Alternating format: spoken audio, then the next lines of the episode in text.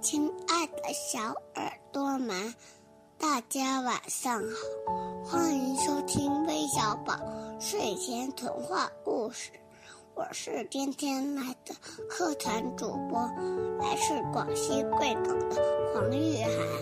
我今年四岁，我今天给大家讲的故事是《小猴摘桃》。从前。有座美丽的红山，红山上住着一只小猴。它晃了晃自己，说：“荡秋千还是摘水果。”它用自己的尾巴挂在树梢上。它下了红山，走了。走着走着，看见了桃树，桃树上面结满了很多很多的桃子。它摘了个最大的桃子。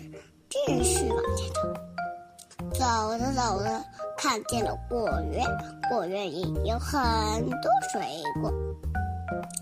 他又丢下桃子，又摘胡须的玉米，又继续往前走。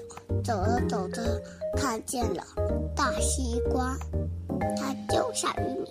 又去摘个最大西瓜，又继续往前走。走着走着，他觉得自己累了，坐在大西瓜的皮面。不久之后，有个野兔出现了，他丢下大西瓜去追野兔去了。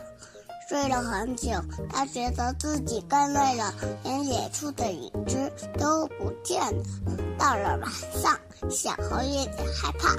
跑回红山上，说：“搞了半天，什么也没有。”我的故事讲完了，谢谢大家。